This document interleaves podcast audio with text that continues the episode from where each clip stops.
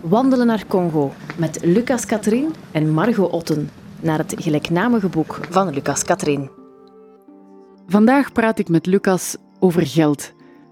Van wie kwam dat geld en hoe komt het dat Leopold II Congo zo heeft kunnen uitbuiten? En ook, wat is er met dat geld gebeurd en gebouwd? Een centrum, kunnen we toch wel zeggen, een beetje de city in der tijd uh, in Brussel, was de Brede Rode Straat. De achterkant van het paleis. De achterkant van het paleis eigenlijk. Hè? De man moest niet ver om naar uh, Congo te gaan. Nee, hij moest gewoon door de tuin wandelen eh, om naar zijn hoofdkwartier van de Vrijstaat te gaan en ook naar andere firma's die actief dan al waren tijdens de, de, Vrijstaat. En daarom dat men de Brederode straat, kan je kon, zeggen dat dat het hoofdkwartier was van de kolonisatie tijdens de periode Leopold II. Dat wil dus zeggen, van als hij de Congo krijgt 1885 tot als hij het aan België afstaat 1908.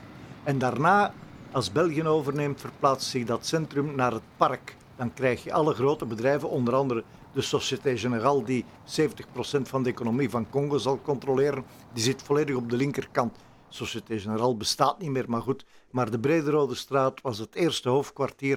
Het is daar ook dat hij zijn administratie zette van zodra dat hij een administratie op gang gebracht had. En daar rond, in de Brederode straat en ook de zijstraatjes een beetje, zaten alle mogelijke bedrijven die in Congo actief waren. Wat voor bedrijven waren dat dan? Ik zal me uh, beperken tot die dan met een S beginnen. Suiker, cement, uh, allez, uh, chocolade niet, maar cacao.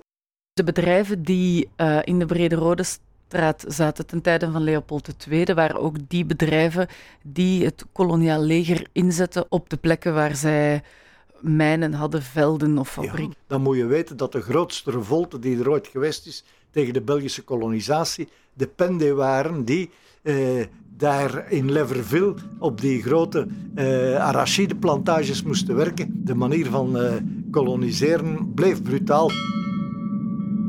Er zijn uh, een paar duizend doden gevallen door het koloniale leger.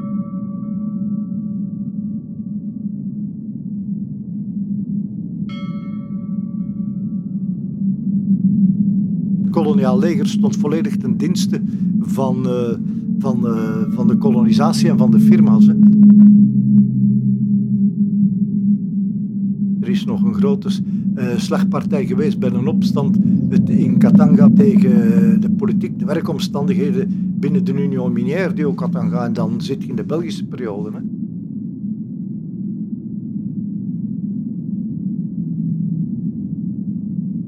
Het koloniaal leger was echt een koloniaal leger. Hè. Dat was geen nationaal Congolees leger.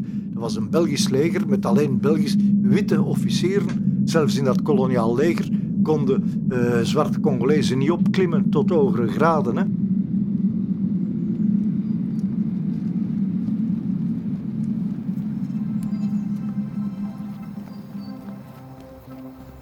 In en rond de Brede Rode Straat zitten al die bedrijven die actief zijn in Congo.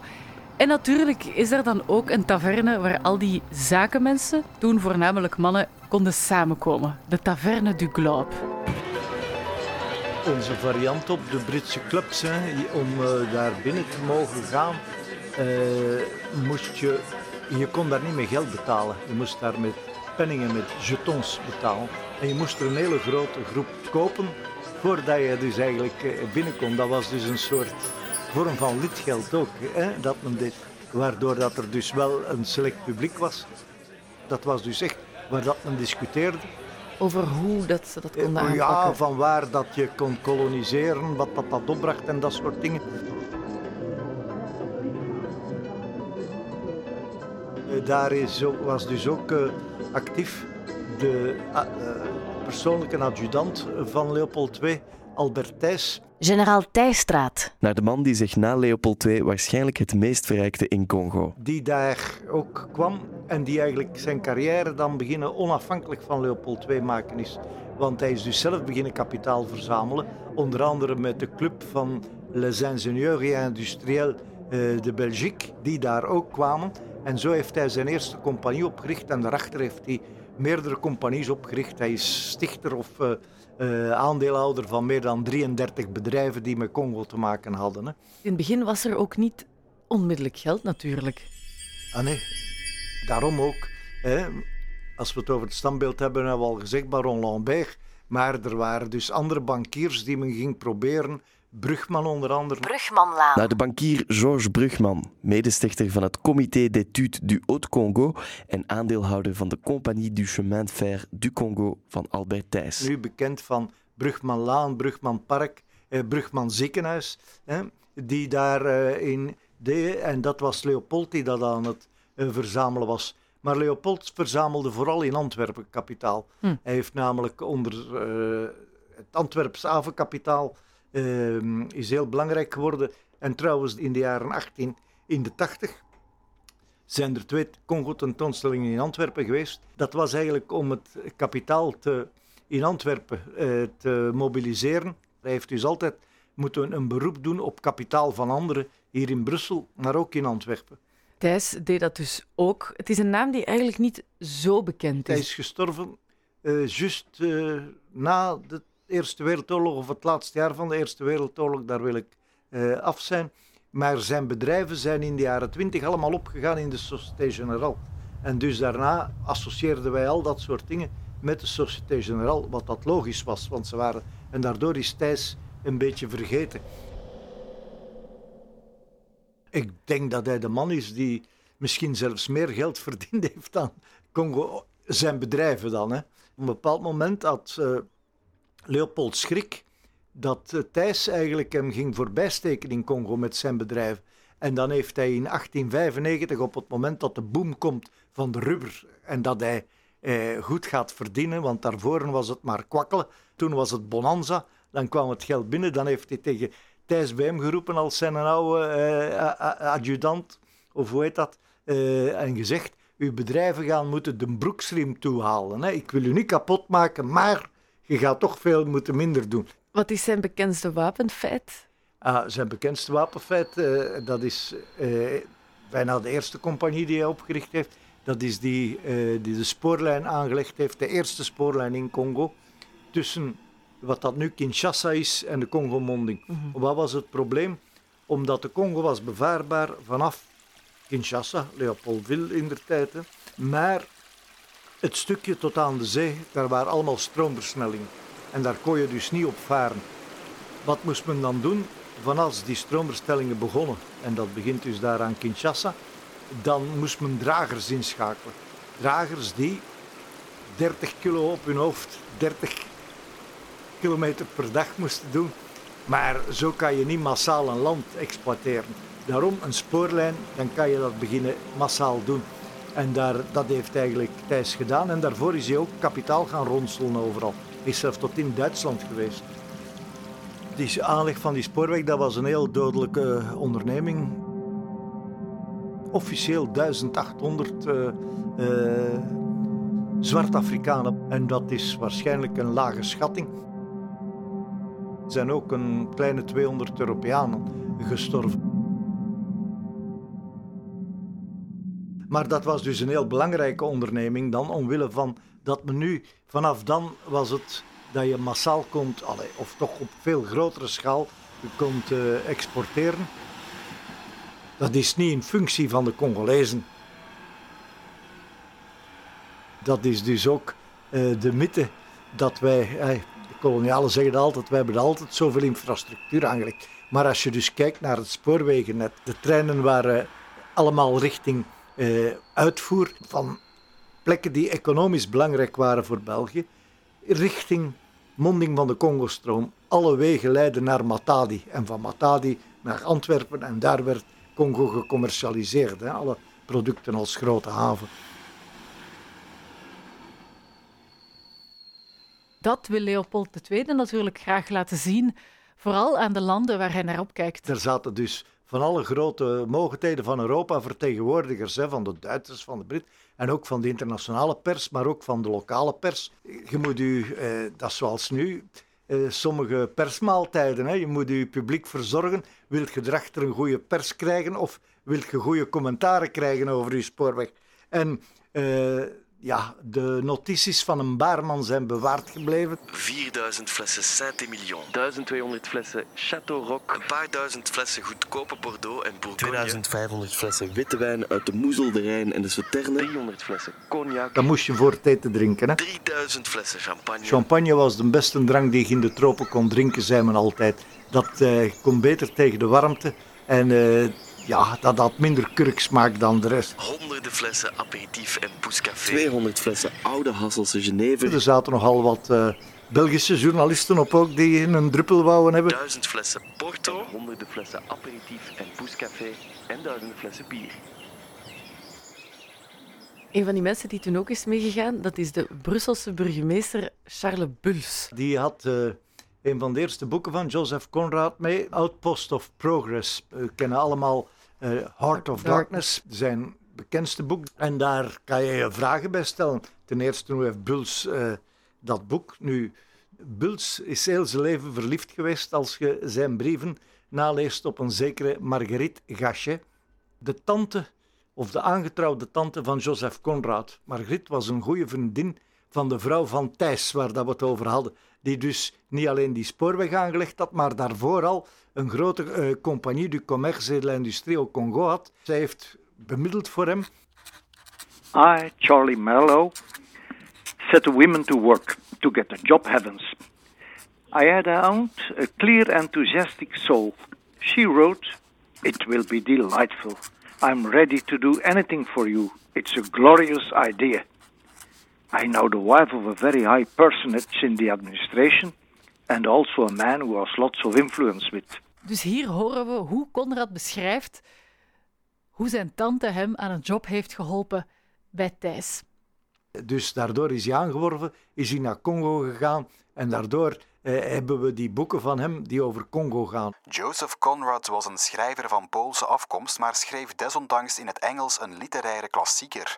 Hij gebruikte zijn ervaringen aan boord van een Belgisch schip dat de Congo-stroom afvoer in opdracht van een compagnie van Albert Thijs om zijn roman Heart of Darkness te schrijven. Tot op de dag van vandaag is het boek in vele scholen verplichte lectuur. Er zijn ook enkele beschrijvingen van de city van toen. Hier beschrijft hij de Theresianenstraat, die ligt vlakbij de Brederode straat. A narrow and deserted street in deep shadow. High houses. Innumerable windows with Venetian blinds. A dead silence. Grass sprouting between the stones. Imposing carriage archways right and left.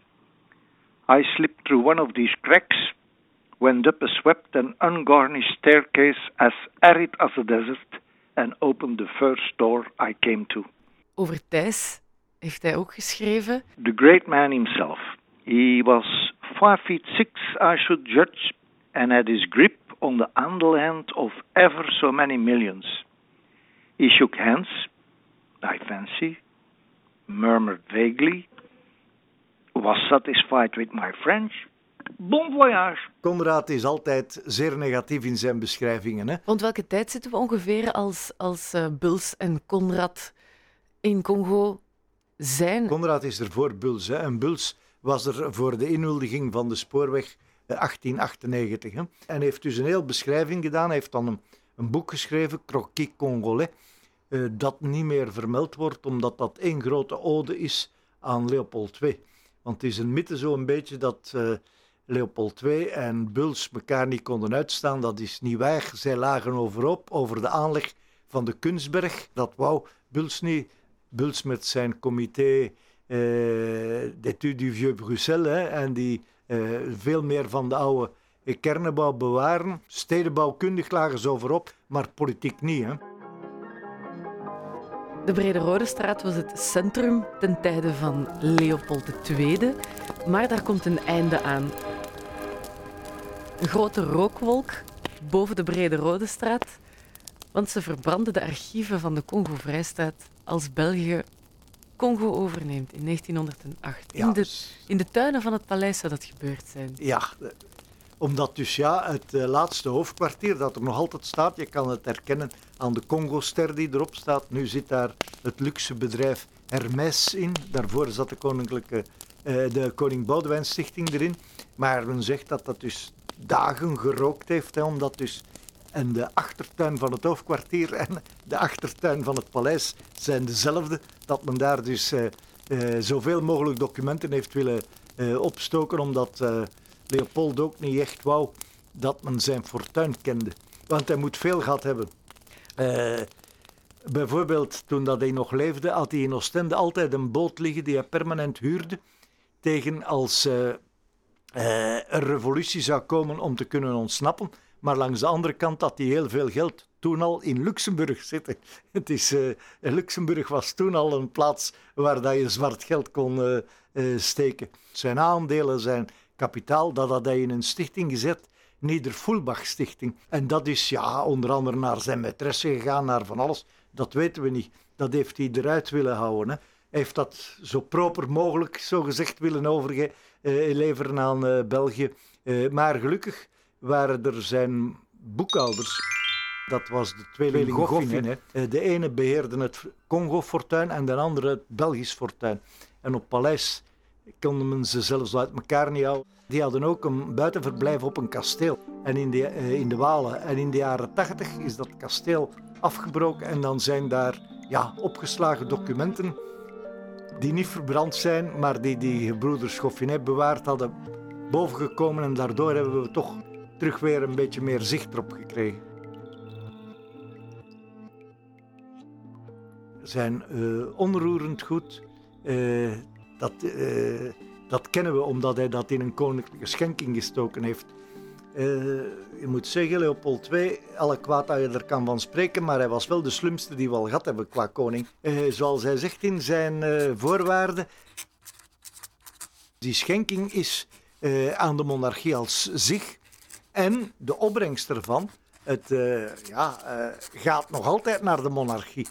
Naar de personen die volgens de Belgische grondwet dan koning worden. Het was dus niet naar zijn kinderen. Zijn kinderen waren dus, zijn dochters waren kwaad. En als je dus gewoon kijkt waar dat de koninklijke schenking zit, dan is dat het plaatje hangt aan de Brederode straat en daar staat op dat je moet binnengaan een huis verder. En dat is de eigenlijke grote ingang van het paleis, de achteringang, want daar eh, zijn de bureaus dan van uh, koninklijke schenking. Ze sjoemelen nog, hè. bedoel, nu is hun systeem vooral dat ze het onderhoud van parken, de twee stukken van het koninklijk domein die open zijn voor het uh, publiek, dat ze park van Vorst en zo, van de koninklijke schenking, dat ze allemaal door de groendienst van Brussel laten onderhouden. Hetzelfde doen ze met uh, in Wallonië met uh, gebouwen die ze daar hebben. Ze wentelen een groot stuk van de kosten af op de belastingsbetaler eigenlijk. Hè, waar dat een schandaal nu rond geweest is, recent in de pers,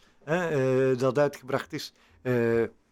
dus die koninklijke schenking, die heeft dus ook, wat dat hen verweten wordt, een heel ondoorzichtige boekhouding, een heel geresumeerde boekhouding. Als je een restaurant in Brussel open doet, moet je een beter uitgewerkte boekhouding hebben dan de boekhouding die zij tot nu toe hadden. Nu zijn ze daar aan het werken zegt de voorzitter nu. De koninklijke schenking was eigenlijk een beetje het wit konijn dat Leopold uit zijn ja, hoed heeft getrokken. Of een vossenstreek kun je dat ook zeggen. Want er zit heel veel jachtgebied in Ardennen, ook in de koninklijke schenking. En ook in Brussel vinden we heel wat terug van de koninklijke schenking. Het park en de serres van Laken, het kasteel Belvedere, de residentie Schonenberg, de Japanse toren, het Chinees paviljoen, het rondpunt op het einde van de Van Praatlaan en de Vilvoortse Steenweg, huizen en gronden in In Grimbergen op de Heizel, langs de Meiserlaan en in Laken, de vijvers van Bosvoorde, de Koninklijke Jachtclub aan het Kanaal, het Elisabethpark en de grond waarop de basiliek van Koekelberg is gebouwd, de Koningstuin, onroerend goed in Sint-Joost-de-Node, de kantoorgebouwen Koudenberg, Jan Jacobs en Quatre Bras. Er zijn ook een paar dingen bijgekomen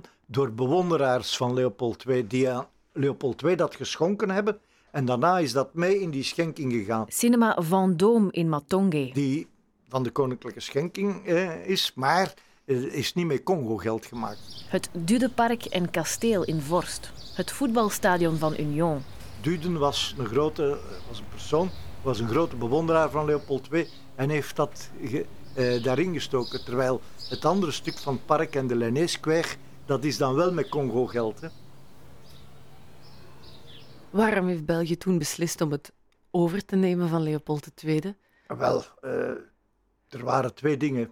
tussen 1885 en 1895 heeft België twee grote leningen aan de Congo-Vrijstaat gedaan. Dat is August Bernard, die toen eh, premier was en die heeft daarvoor gezorgd. August Beernaarstraat. Naar de eerste minister die het voor Leopold II mogelijk maakte om zowel de Belgische als de Congolese kroon te dragen. En die twee leningen waren zo belangrijk dat het België eigenlijk meer geïnvesteerd heeft als staat in de Congo-Vrijstaat dan Leopold en al zijn uh, geallieerden uh, financiers.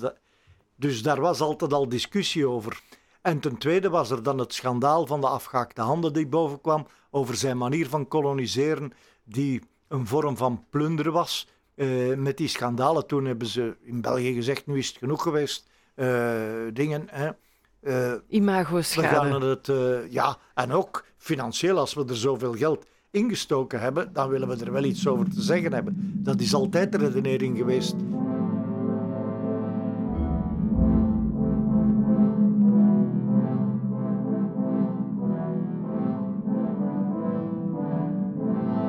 Het was toch pas toen het rubber ontdekt is dat er een groot fortuin gemaakt is? Tivor heeft ook geweldig veel opgebracht. Maar het is de rubber, uh, ja, en het is binnen de rubber ook.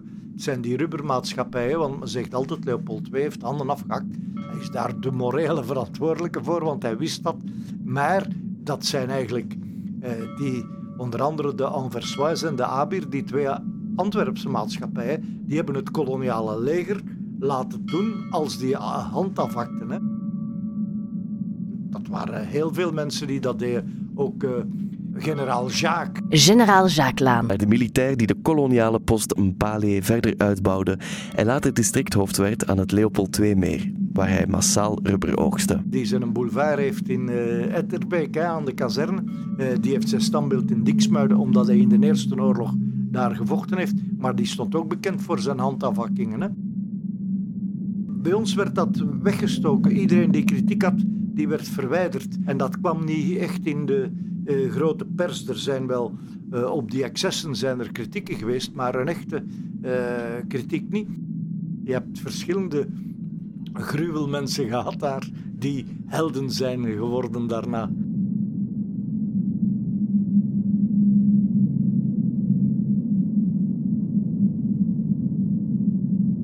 Volgende week in Wandelen naar Congo.